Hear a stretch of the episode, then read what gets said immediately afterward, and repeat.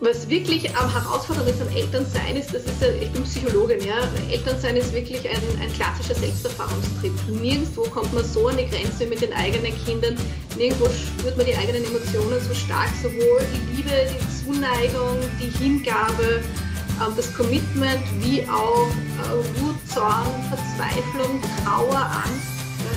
Also es gibt wirklich wenig Bereiche in unserem Leben, die, die uns so fordern.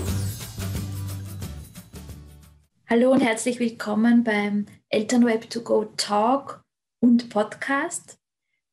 Heute dreht sich mein Gespräch um das Thema Parental Burnout und ich spreche mit Caroline Schulen über dieses Thema. Sie ist klinische Psychologin mit einer eigenen Praxis. Sie war zehn Jahre an der Kinderklinik im AKH Wien tätig und sie ist äh, Geschäftsführerin der österreichischen Liga für Kinder- und Jugendgesundheit. Hallo, grüß Gott, Frau Schulen. Ich freue mich sehr, dass Sie Zeit für uns haben. Vielen herzlichen Dank für die Einladung.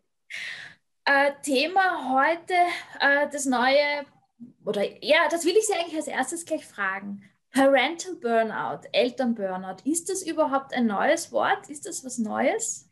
Oder ist das Phänomen neu und der Name neu? Oder? Also wenn man sich Studien anschaut, gibt es dieses Phänomen schon länger. Es gibt Studien schon ähm, auch aus den Nullerjahren, ähm, ab 2010 zunehmend mehr wissenschaftliche Studien zu dem Thema Parental Burnout. Ich muss ganz ehrlich sagen, mir ist das jetzt auch bei uns erst im Zuge der Pandemie, der Corona-Pandemie untergekommen. Ich denke mir, das können wir auch alle nachvollziehen weil wenn man sich ähm, den Begriff Parental Burnout irgendwie so vorstellt, hat jeder gleich die Idee Überforderung von Eltern und vom Elternsein. Und ich denke mir, das gab es schon vor der Pandemie. Jetzt im letzten Jahr ist es auch bei uns noch einmal massiv verstärkt worden. Also Burnout verstehen wir ja alle. Das Wort äh, ist ja inzwischen gang und gäbe und Parental ist dann auch zu verstehen. Äh, trotzdem, wir verbinden Burnout mit einer, mit einer, oft mit der Leistungsgesellschaft oder mit hohen Ansprüchen und hoher geforderter Leistung. Ist Elternsein eine Leistung? Also würde ich mal auf jeden Fall so sehen und zwar vielleicht nicht ähm, ähm, eine Leistung äh, im, im Aspekt, so wie wir das im Arbeitskontext verstehen, aber was ich schon glaube, was, was wir sehen, ist, dass Eltern an sich selber Ansprüche stellen. Und ich glaube auch, oder ich bin überzeugt und oder beziehungsweise wissen wir das auch aus Studien, dass sich das auch nochmal verstärkt hat in den letzten Jahrzehnten. Wir haben alle nicht mehr so viele Kinder wie früher. Es ist anders, ob ein Paar ein oder zwei Kinder hat oder acht, neun, zwölf Kinder. Die Kinder haben einen anderen Stellenwert bei uns bekommen, eine andere Wichtigkeit auch. Ähm, Kinder sind auch für Eltern ähm, der Ausdruck von, ähm, ich ich trage etwas zum Gelingen eines anderen Menschen bei. Ja, die, die, die bringt man nicht einfach nur auf die Welt und lässt sie vor sich hinwurschteln, sondern es gibt wirklich Ansprüche, die die Eltern an sich selber stellen, aber auch Ansprüche, die die Gesellschaft an Eltern stellen. Und die finde ich teilweise durchaus sehr hoch. Und das haben wir jetzt auch in unserer Organisation in der Kinderliga schon im letzten Jahr sehr früh gesagt, dass da hier auch Familien oft alleine gelassen werden. Die Gesellschaft fordert von den Eltern, die Kinder ähm, sollen ähm, in der Schule funktionieren, ähm, in der Öffentlichkeit ähm, solidarisch sein und sich benehmen. Ähm, zusätzliche Talente sollen gefördert werden, aber sehr oft werden Familien dann auch alleine gelassen. Und gerade zu Anfang der Pandemie, denke ich mir, haben das sehr viele Familien auch so erlebt. Und dadurch vielleicht auch dieser Begriff Elternburnout, der da Aufschwung erlebt hat ähm, weil es zu dieser Überforderung gekommen ist. Und Burnout hat auch immer etwas mit Überforderung zu tun. Mhm. Das heißt, Sie haben die Ansprüche an sich selbst, die die Eltern stellen, äh, und auch dieses sich nicht zufrieden geben mit dem, was vielleicht da ist, dieses, so wie Sie es auch genannt haben, funktionieren müssen und funktionieren wollen. Das betrifft dann wahrscheinlich die Kinder und die Eltern, also dass man auch als Eltern äh, funktionieren muss. Wie, wie spielen da eigentlich auch die, wir hatten dieses Thema kurz, vor kurzem in einem Talk über Mental Load und da ging mhm. es auch um diese Anspruchshaltung und auch um die zum Beispiel sozialen Medien, also was mhm. da dargestellt wird, wie Eltern und Kinder, wie Familien auszusehen haben. Ist das auch mehr geworden? Weil in der Werbung, stelle ich mir vor, war das ja schon lange so. Ja gut, also ich glaube, da muss man zwei Dinge auseinanderhalten. Einerseits die realen Anforderungen, die es einfach gibt, ja, dass Familien meistens ähm, nicht in einem Großfamilienverband leben oder auch nicht in größeren sozialen Netzen, sondern wirklich als Kernfamilie leben und da ähm, Aufgaben wie Erziehungsarbeit, ähm, Haushalt, ähm, Schule, Job, Freizeit, all das muss innerhalb eines sehr kleinen Verbandes organisiert werden, wird auch gefordert ja, und, und so erwartet von der Gesellschaft, von politischer Seite, äh, auch, auch, in den, auch unterhalb, wie soll ich sagen, in den Familien von sich selber gefordert. Das ist das eine. Und diese Mental Load ist natürlich auch, dass man dann im Kopf hat unterschiedlichste Vergleichsszenarien. Ja. Wie schön muss man sein, wie schlank muss man sein, wie sportlich, ähm, wie gefüllt das Bankkonto, ähm, wie mhm. talentiert die Kinder. Ich denke mir, da, da kommt schon sehr viel zusammen. Mhm. Mhm.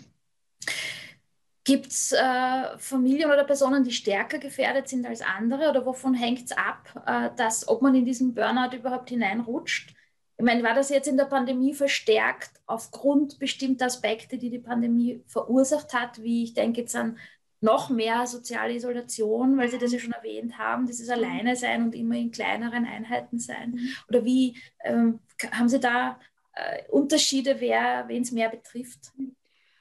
Ich denke, die Risikofaktoren sind bekannt. Das ist wie in vielen anderen ähm, Bereichen, wenn jemand alleinerziehend ist, ähm, wenn Kinder besondere Bedürfnisse haben, zum Beispiel eine chronische Erkrankung haben oder mit einer Behinderung leben. Ähm, wenn man vielleicht nicht alleinerziehend ist, aber in der, in der Paarbeziehung es Konflikte gibt, wenn die Jobsituation angespannt ist, wenn die Finanzen ähm, schwierig sind, gibt es einfach Risikofaktoren, die den Stress nochmal erhöhen. Ja, oder, oder eigene Erkrankung ähm, oder schon davor bestehende Belastungsfaktoren. Ich denke mir, das, das kennen wir. Und wo äh, beginnt der Burnout? Also wo ist die Grenze? Ich meine, wir sind alle mal mehr, mal weniger belastet, wir haben gute und schlechte Tage, wir, wir könnten mal alles hinschmeißen, sind genervt. Wo kippt es wirklich? Also wo muss ich dann aufpassen? Also Per Definition ähm, wird Parental Burnout so gesehen, dass es sich unterscheidet von einer normalen Belastung, so wie Sie gesagt haben, die wir alle kennen. Ja, dass man sich denkt, jetzt will ich nur mehr äh, am Strand in Kroatien sitzen oder unter den Palmen in der Karibik ähm, und das sind alles Wunschfantasien, ähm, alles hinschmeißen.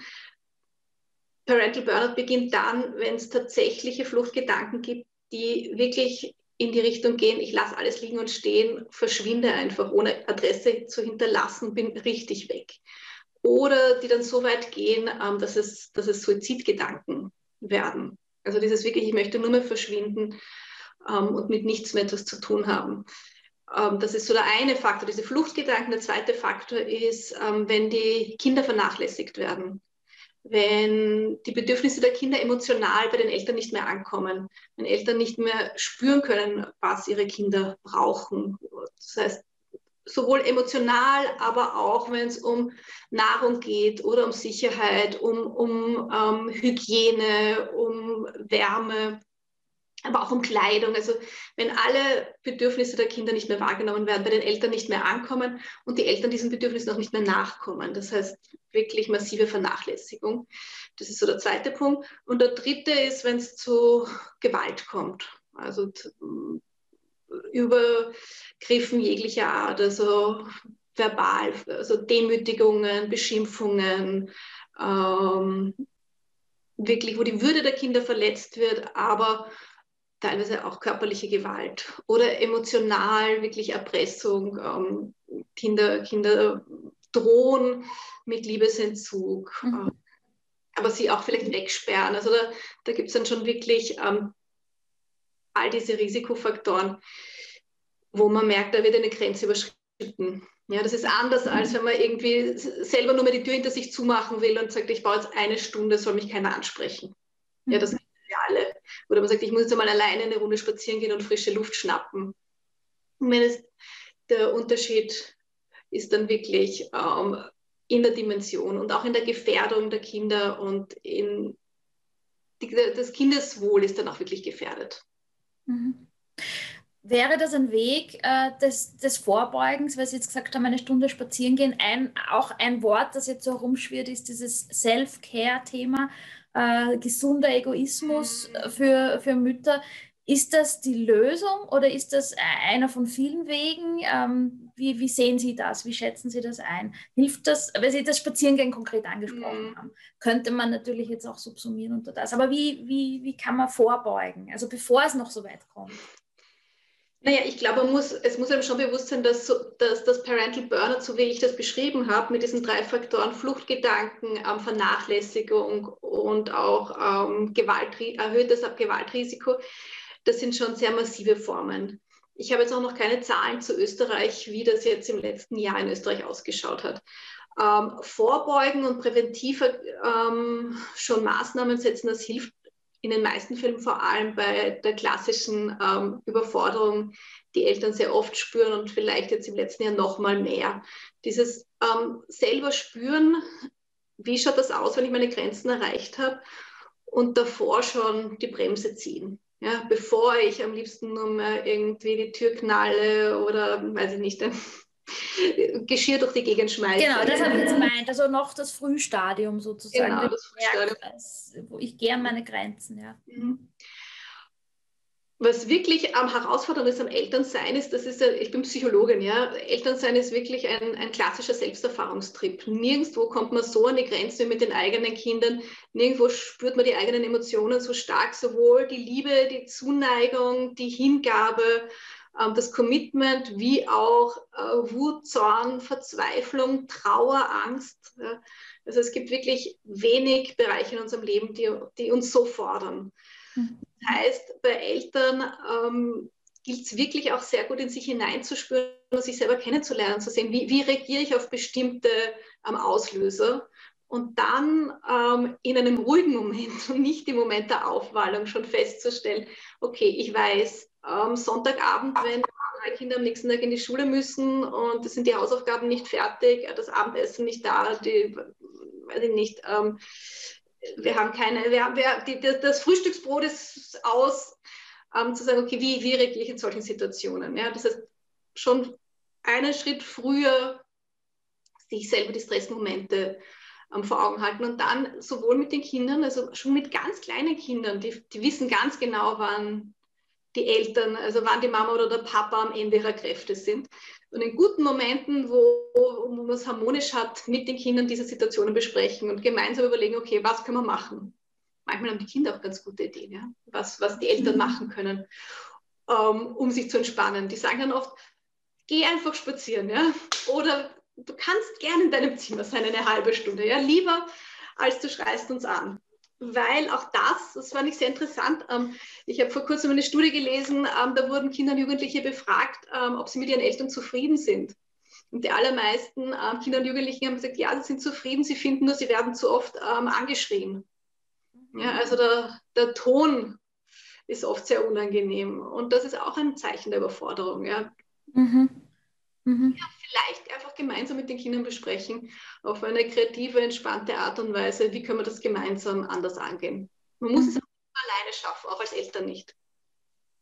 Das ist eine gute Idee, die Kinder einzubeziehen. Ich, ich erinnere mich, mich hat das jetzt erinnert an ein, äh, eine Situation, wo ich eben ins Schimpfen gekippt bin und mein Sohn hat mich angeschaut und gesagt, Mama, du wolltest Mama werden, das ist dein Job jetzt. du wolltest Kinder, das ist dein Job.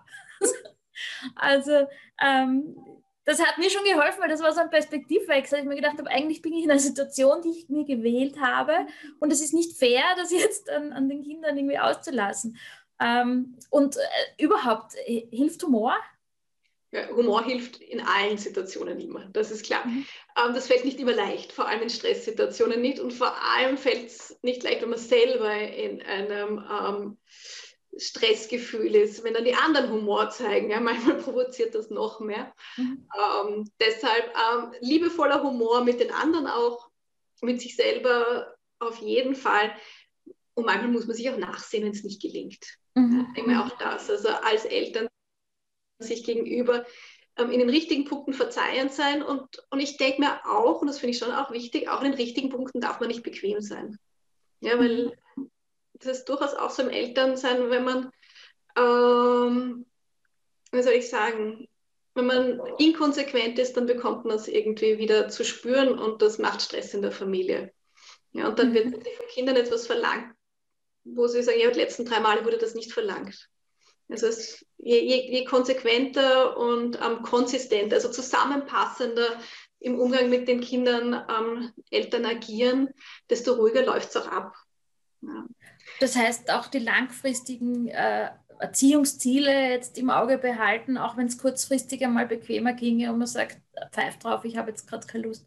Aber gleichzeitig auch wieder sich das doch erlauben, wenn ich das richtig verstehe. Einfach genau, das also das ist, das klingt jetzt und das Balance. Ist, die Balance und das ist auch wirklich nicht leicht, ja, das muss man auch sagen. Also Eltern sein, Sie haben es als Job genannt und Ihr Sohn hat gesagt, Mama, das ist jetzt dein Job oder das wolltest du.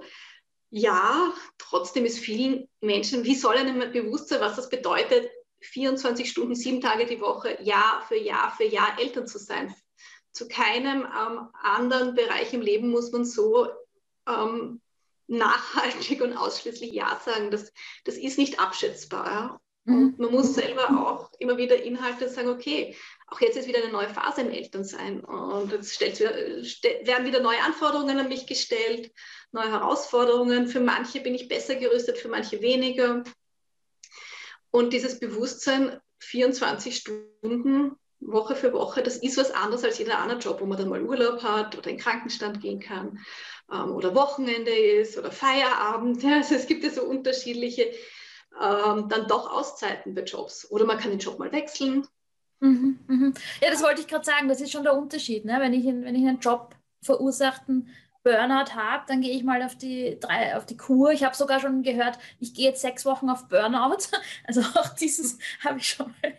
Ähm, aber man kann sich jedenfalls diese Auszeit nehmen in den allermeisten Situationen und das geht natürlich wirklich nur sehr kurz von der Elternschaft. So wie Sie gesagt haben, eine Stunde spazieren gehen wird bei den meisten drin sein, aber, aber ja, ein Urlaub nicht. Und auch ähm, das ist manchmal schwierig. Mit kleinen Kindern ist es schwierig. Mit vielen Kindern wird es schwierig, ähm, wenn es im, Umfeld niemanden gibt, der einspringen kann. Das sind auch Dinge, die in der Pandemie wahrscheinlich noch mehr weggefallen sind, diese tragfähigen Netzwerke. Wenn man den Babysitter nicht mehr reinlassen darf, äh, dann wird es doppelt schwer. Ja. Aber dieses Phasendenken mhm. hilft ja auf jeden Fall, oder? Durch, durch, die, durch die Elternschaft, oder? Dass man vieles vielleicht, wo man denkt, in einem Jahr ist das eh kein Thema mehr, egal was ich jetzt mache. Ja, das fällt natürlich manchmal schwer, wenn man mittendrin steckt. Ja, weil man denkt, okay, super, in einem Jahr, aber jetzt ist hier Chaos und jetzt bin ich hier überfordert. Ähm, und jetzt brauchen die Kinder etwas und ich weiß gar nicht, was sie brauchen. Mhm. Also das ist schon noch ein Punkt, wo ich einfach Eltern auch in der praktischen Arbeit immer wieder sehr unterstütze, sich auch Hilfe zu holen. Äh, es gibt wirklich viele Angebote. Manchmal weiß man nicht, wo sind die zu finden ähm, oder es gibt ein Schamgefühl oder in der Überforderung kommt man gar nicht auf die Idee, aber sich wirklich, wie bei vielen anderen Jobsituationen, manchmal auch coachen zu lassen. Mhm. Manchmal braucht es wirklich nur einen kleinen Perspektivenwechsel, manchmal braucht es auch nur irgendwo Luft rauslassen. Manchmal ist es hilfreich, Tipps zu hören, wie, wie haben andere Eltern, andere Mütter, andere Väter diese Situationen gemeistert gesagt, oder mit den Kindern sich hinsetzen. Aber durchaus dieses Bewusstsein, ich muss nicht immer alles alleine schaffen. Perfekt. Und da gibt es ja auch jede, jede Menge Angebote. Da haben wir, sind wir in einer glücklichen Lage, dass es doch einiges gibt und auch auffindbar. Also wir werden ja auch ein bisschen was verlinken. Genau. Also dann finde ich gut, wenn, wenn, wenn Sie dann ähm, auch Links auf die dazustellen. Ich denke mir, da gibt es genau. Angebote. Und mittlerweile muss man auch sagen, da war die Pandemie und dieses Corona-Jahr wieder sehr hilfreich, sehr viele digitale Angebote. Also so wie das, das Sie jetzt gerade ähm, produzieren, muss man ja auch wirklich sagen. Ja. Aber so gibt es auch viele andere. Und man kann sich über Chats, über E-Mail, telefonisch wirklich viel ja. Unterstützung holen. Und manchmal braucht es auch nur was ganz Kleines oder immer wieder phasenweise. Mhm. Mhm. Ähm, trotzdem nochmal zurück zu dem, wenn es jetzt wirklich schon in dieses krasse Verhalten geht, äh, da brauche ich dann wahrscheinlich mehr als diese feine Elternbildung und Workshops und den Austausch mit anderen. Wo, äh, woran merke ich, dass ich das tun sollte und wo kann ich hingehen? Wohin wende ich mich dann? Ich glaube, ein ganz großes Alarmzeichen ist, wenn ich merke, ich bin emotional abgestumpft. Und ich schaffe es nicht mehr, die Zuneigung, die Liebe zu meinen Kindern zu spüren. Mir ist alles egal, ähm, ich habe die Kraft nicht mehr für alltägliche Handgriffe. Ja, wenn schon ähm, die Vorstellung, eine Mahlzeit zuzubereiten oder ähm, einkaufen zu gehen, mich komplett lähmt. Das sind so die mhm. großen ähm, Alarmzeichen. Natürlich auch, wenn ich bemerke, am liebsten würde ich meine Kinder nur mehr anschreien, ähm, beuteln, ähm, wirklich auch, auch gewalttätig werden. Das ist ein weiteres Alarmzeichen. Und wenn ich mich ähm, nur mehr trösten kann, indem ich mir vorstelle, ich bin weg, ich bin hier raus, ich habe mit nichts mehr hier etwas zu tun und das wiederholt. Und vielleicht gar nicht so schöne Fantasien von, oh, ich liege in der Hängematte irgendwo oder ich bin am Strand, sondern wo es vor allem um dieses, ich bin hier weg und keiner weiß, wo ich bin, Gedanken geht. Und dann ist es Zeit, sich professionelle Hilfe zu holen. Da gibt es auch unterschiedliche Anlaufstellen. Vielleicht können wir da auch ja, genau. dazustellen. Das werden wir verbinden. Ja, Sie sind ja in der, für die Kinderliga äh, tätig. Wie sind Sie eigentlich auf dieses Elternthema gekommen? Wie, und wie geht es auch den Kindern damit? Das wäre auch noch meine Frage. Ja. Werden die jetzt, müssen die mehr Schimpfen aushalten? Jetzt? Wie, wie schaut es denn da aus? Also zu dem ersten Teil der Frage, aufs, aufs Elternthema bin ich jetzt ähm, nicht über die Kinderliga gekommen, sondern einfach, weil ich seit ähm, bald 27 Jahren Mutter bin und ich glaube, ab dem Zeitpunkt, wo man selber Mutter wird, ist Elternsein und Muttersein einfach ein großes Thema. Das hört dann auch nicht mehr auf. Ja, und ich habe selber vier Kinder und mit jedem Kind war es eine andere Situation. Ich war eine andere Mutter, es war ein anderes Kind ähm, neue Herausforderungen, aber auch neue Sicherheiten. Ich denke, das, da, da gibt es ein großes Verbundensein mit, mit, mit Eltern. Ja, und das war mir immer schon auch, auch schon als, als junge Psychologin immer ein großes Anliegen. Ähm, und habe auch viele Jahre Elterngruppen gemacht, mit Eltern gearbeitet. Mhm. Diese Unterstützung und auch immer wieder, und das führt mich jetzt zur Kinderliga, auch im beruflichen Kontext und in der Vertretung von Menschen, die mit Kindern leben und mit Kindern arbeiten, zu sagen, das ist eigentlich einer der wichtigsten Jobs überhaupt. Und vielleicht nennen wir es auch nicht Jobs, sondern Aufgaben in der Gesellschaft und Aufgabe für diese Kinder, mit denen wir leben und arbeiten, aber auch diese Kinder ja auch für uns als Gemeinschaft. Und das geht mir manchmal zu sehr unter. Ja, die, das, die Wert, diese wertvolle Arbeit wird manchmal, glaube ich, zu wenig geschätzt. Ja, das ist natürlich dann auch nochmal ein Frauenthema, weil ich es absurd finde, dass ähm, Frauen, die ähm, Kinder aufgezogen haben, dann ähm, in der Pension benachteiligt werden. Also da, da gibt es für mich auch auf gesellschaftspolitischer Ebene viele Themen, die, von denen ich finde, die sind noch überhaupt nicht mhm. Ähm, ideal gelöst und die mich auch schmerzen. Ja. Also da, ich habe ich hab ja auch als klinische Psychologin am AKH an der Kinderklinik gearbeitet und wenn ich dann an die Familien denke, mit, äh, auch mit einem chronisch kranken Kind oder mit ähm, einem ja, lebensbedrohlich kranken Kind, ähm, diese Arbeit zu machen, mit diesen kind, diese Kinder zu begleiten und die, diese Herausforderung, ähm, die haben sich auch nicht ausgesucht, ja, aber das durchzustehen und dann aber auch noch ähm, quasi geschmälert zu werden, weil ähm, beruflich nicht vorangekommen, zu wenig Geld. Mhm. Quasi selber nur, nur zu Hause gewesen, ja. Nur zu Hause gewesen, genau, also nur zu Hause gewesen. Ähm, das sind so die Themen, die mich da auch wirklich umtreiben und wo ich finde, das ist eigentlich unserer Gesellschaft nicht mehr würdig. Das, da mhm. sollten wir echt anders damit umgehen. Also das ist so eines der Themen, das mich dann auf Kinderliga-Ebene beschäftigt. Das heißt, diese Frustration trägt ja letztlich auch bei zu so Burnout und Überlastung. Dass man, dass die Anerkennung der Gesellschaft auch noch fehlt dafür, dass wir doch eigentlich die sind, die, so wie Sie sagen, die, äh, die Welt, wie sie in, ein, in der nächsten Generation sein wird, gestalten, weil wir ja die Personen dazu in unserer Obhut haben. Genau, das ist einerseits die Frustration und die, die, die, geringe Anerkennung, aber dann natürlich auch manchmal die existenzielle Sorge und die, und die Ängste. Mhm. Ja? Und das ja. macht Stress. Und dieser Stress führt zu Burnout. Also Burnout ist ja, wenn man sich die klinischen Symptome anschaut, sind die ja sehr ähnlich zu Depression und zu Angststörungen. Also da kommt sehr viel Hoffnungslosigkeit dazu, ähm, Ohnmacht, Überforderung und Ängste. Ja, mhm. dieses, das nicht zu schaffen, dem nicht gewachsen zu sein ähm, und dass am Ende irgendwie nicht, ähm, nicht Licht am Ende des Tunnels ist. Mhm. Wie geht es den Kindern? Wie geht es den Kindern? Ja, das ist eine, eine große Frage. Ich denke, es sind ungefähr zwei Millionen Kinder und Jugendliche in Österreich. Also das ist eine sehr heterogene Gruppe. Ich glaube, was man schon sagen kann, ist, dass sehr viele von ihnen jetzt mit, dem, mit der langen Dauer dieser Pandemie und mit den Einschränkungen, mit denen sie zurechtkommen müssen, ähm, sehr gefordert sind und da auch sehr belastet sind.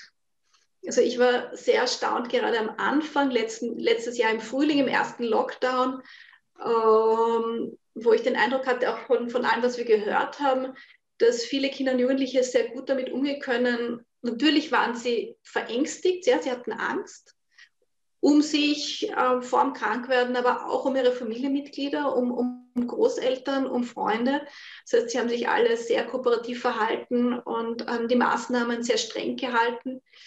War im April, habe ich mir gedacht, so jetzt werden wir so marodierende Banden in der Nacht auf den Straßen und den Dorfplätzen haben, aber davon war nichts zu merken. Wir sind wirklich alle sehr ähm, compliant, wie, wie, man im medizinischen Kontext sagt, aber, aber wie soll ich sagen, sehr verbindlich mit diesen Regeln umgegangen.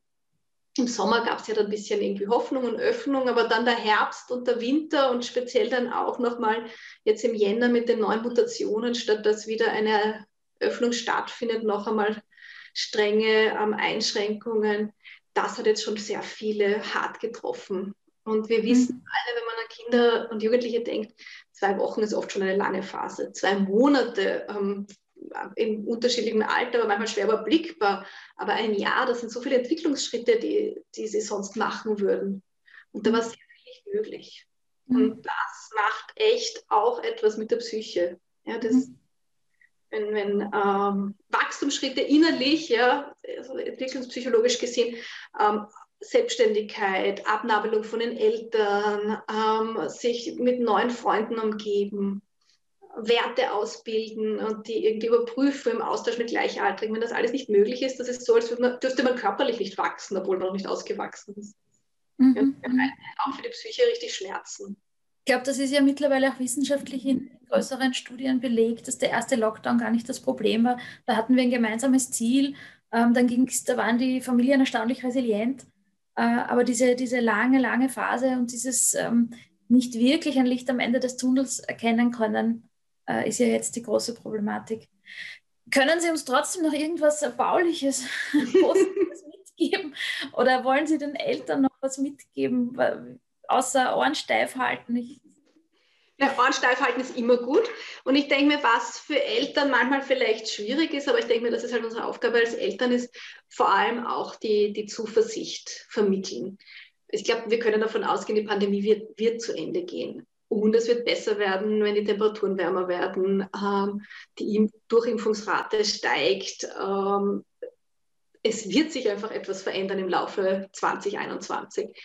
Und ähm, ich denke, was wichtig ist auch, ähm, ist als Aufgabe den Jugendlichen und den, auch den Kindern, aber vor allem den Jugendlichen. Kinder denken auch nicht in diesen langen Zeiträumen. Ja, die brauchen jetzt eine heitere Präsenz.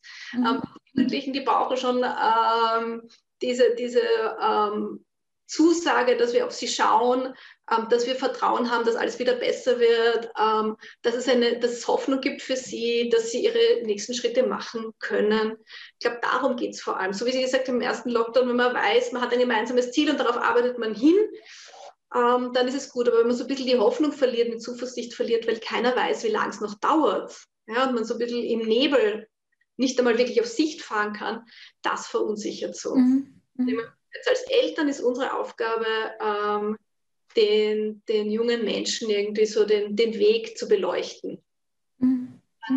Wir wissen, es ist lang und hart. Was können wir in kleinen Schritten an Zielen irgendwie erreichen oder was würde euch jetzt gut tun? Und auf lange Sicht gesehen wird noch so viel Tolles auf euch zukommen und es, es wird noch so viel zu erleben geben keine Sorge. Ich denke mir, das ist wichtig. Und als Eltern selber gibt es, also Sie haben diese Self-Care angesprochen, als Eltern selber muss man wirklich auch schauen, was sind die Dinge, die mir Energie geben. Ich glaube, jeder von uns weiß, ähm, dass zwei Stunden ähm, mit Freunden oder Familie mal zu lachen, das pumpt dann wieder mit positiver Energie auf für eine ganze nächste Woche. Also zu schauen, wo lade ich meine Batterien auf? Was ist es für mich? Ist es für mich irgendwie Yoga oder spazieren gehen oder ein Eis essen oder am, auf irgendeinem Hügel stehen und auf den Horizont hinschauen und sagen, ein bisschen den Blick erweitern. Also da gibt es kein Patentrezept, aber, ja. aber dazu zu sagen, was tut mir wirklich gut. Mhm. Manchmal tut es auch gut, das habe ich mit Jugendlichen erlebt und das ist auch für Eltern sagen, okay, wie kann ich einem anderen eine Freude machen? Weil das mhm. war interessant. Ich habe viele Jugendliche jetzt auch begleitet in der Zeit der Pandemie, die gesagt haben, sie fühlen sich so sinnlos und so leer. Ja, mhm. Es geht gar nicht nur darum, was macht mir jetzt Spaß, sondern, sondern wo, wo ist der Sinn? Wofür das alles? Mhm. Und den mhm. Sinn, ähm, der, der stellt sich oft ein, wenn man für andere Menschen da ist. Ja, das fand ich ganz interessant. Die haben gesagt, ja, für die Nachbarn einen Kuchen backen oder sich bei einer NGO melden, wo man freiwillig mitarbeiten kann, ähm, solche Dinge tun. Und das ist auch für uns als Erwachsene manchmal. Wo kann ich jemandem anderen eine Freude bereiten? Das gibt echt Energie. Mhm. Also Ausschau halten nach diesen kleinen Möglichkeiten, weil die ungemein kräftigen. Mhm. Ansonsten das Licht am Ende des Tunnels müssen wir jetzt selber sein im Moment, aber dafür brauchen wir auch den Strom, also die, ja, die Aufladung. Das stimmt. Manchmal denke ich mir, es, ist, es macht dann schon auch einen Unterschied, dass die Sonne länger scheint. Die Tage werden länger und da müssen wir schauen, dass wir unsere Vitamin D-Reserven aufladen und an der frischen Luft sein und in der Natur sein. Das ist schon wirklich auch für viele Menschen eine, ja, eine gute Energiequelle. Mhm. Und wenn gar nichts mehr geht, dann Hilfe holen. Vielleicht schon ein bisschen früher, als wenn gar nichts mehr geht, wäre mein Wunsch. Ja. Manchmal kann man sich auch schon, wenn ein bisschen nicht mehr geht, sich Hilfe holen. Ja, lieber, ja. lieber früher Unterstützung holen als mhm. zu spät. Mhm. Keine Scheu haben, weil es geht so vielen so. Ja. Und mhm. so viele sagen, ja, eigentlich ist ja alles in Ordnung und trotzdem bin ich deprimiert. Eigentlich ist alles in Ordnung und trotzdem bin ich müde. Mhm. Ich habe ein schlechtes Gewissen, weil pff, im Großen und Ganzen passt aber ich bin total deprimiert. Mhm. Also auch da kann man sich schon Unterstützung, Gleichgesinnte, ähm, Austausch und Entlastung holen. Mhm. Ich denke, es geht auch oft um Entlastung. Mhm. Mhm. Danke. Wir werden entsprechend auch Links angeben und wir hoffen, dass das doch für viele hilfreich sein kann. Genau. Vielleicht auch, weil Sie gesagt haben, so, so auch ein Licht am Ende des Tunnels. Ich finde es schon auch wunderbar, dass im Großen und Ganzen viele Familien sehr gut durch die Pandemie und durch die Krise gekommen sind. Wir haben wirklich viele Berichte von Familien mit sehr kreativen Lösungen, ähm, die gesagt haben, wir haben auch es genossen, wir haben vielleicht wieder viele Spiele miteinander gespielt oder, oder andere Aktivitäten innerhalb der Familie entdeckt, die wir davor nie gemacht haben.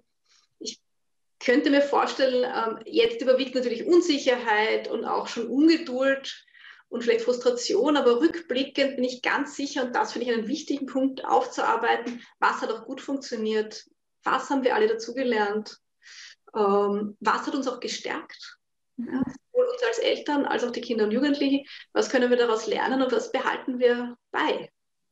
Ich glaube, das, das sind ja auch gute, gute Fragen, die man in der Familie stellen kann. Mal beim Abendessen eine Runde machen. Zum Beispiel. Das ist, ein Jahr, das ist ein Jahr vorbei. Was haben wir gut geschafft? Was haben wir dabei gelernt? Und was können wir auch an Ressourcen weiterverwenden und weiterverwerten? Und wo sind die Möglichkeiten? Ja? Nicht immer nur auf das starren, was nicht geht. Ja, ja also das finde ich, das ist, das ist ein ganz wichtiger Punkt, weil der stärkt uns auch. Da kann man dann auch stolz auf sich sein und man kann irgendwie auch ein bisschen was ernten von der Zeit, wo man das gedacht hat, sie ist nur grau und trüb. Mhm. Einfach die verborgenen Schätze heben. Das haben Sie sehr schön geschildert, wie man das in der Familie machen könnte. Vielen Dank für das ausführliche Gespräch. Da war, glaube ich, ganz, ganz viel drinnen. Ihnen alles Gute für Ihre wichtige Arbeit, sowohl in der Kinderliga als auch in Ihrer Praxis. Und jetzt und natürlich dann auch vor allem nach, wenn das doch einmal ein Ende hat nach Corona. Vielen herzlichen Dank für die, ja, vielen herzlichen Dank für die Einladung. Alles Gute Ihnen und vielleicht auch ein nächstes Mal. Danke.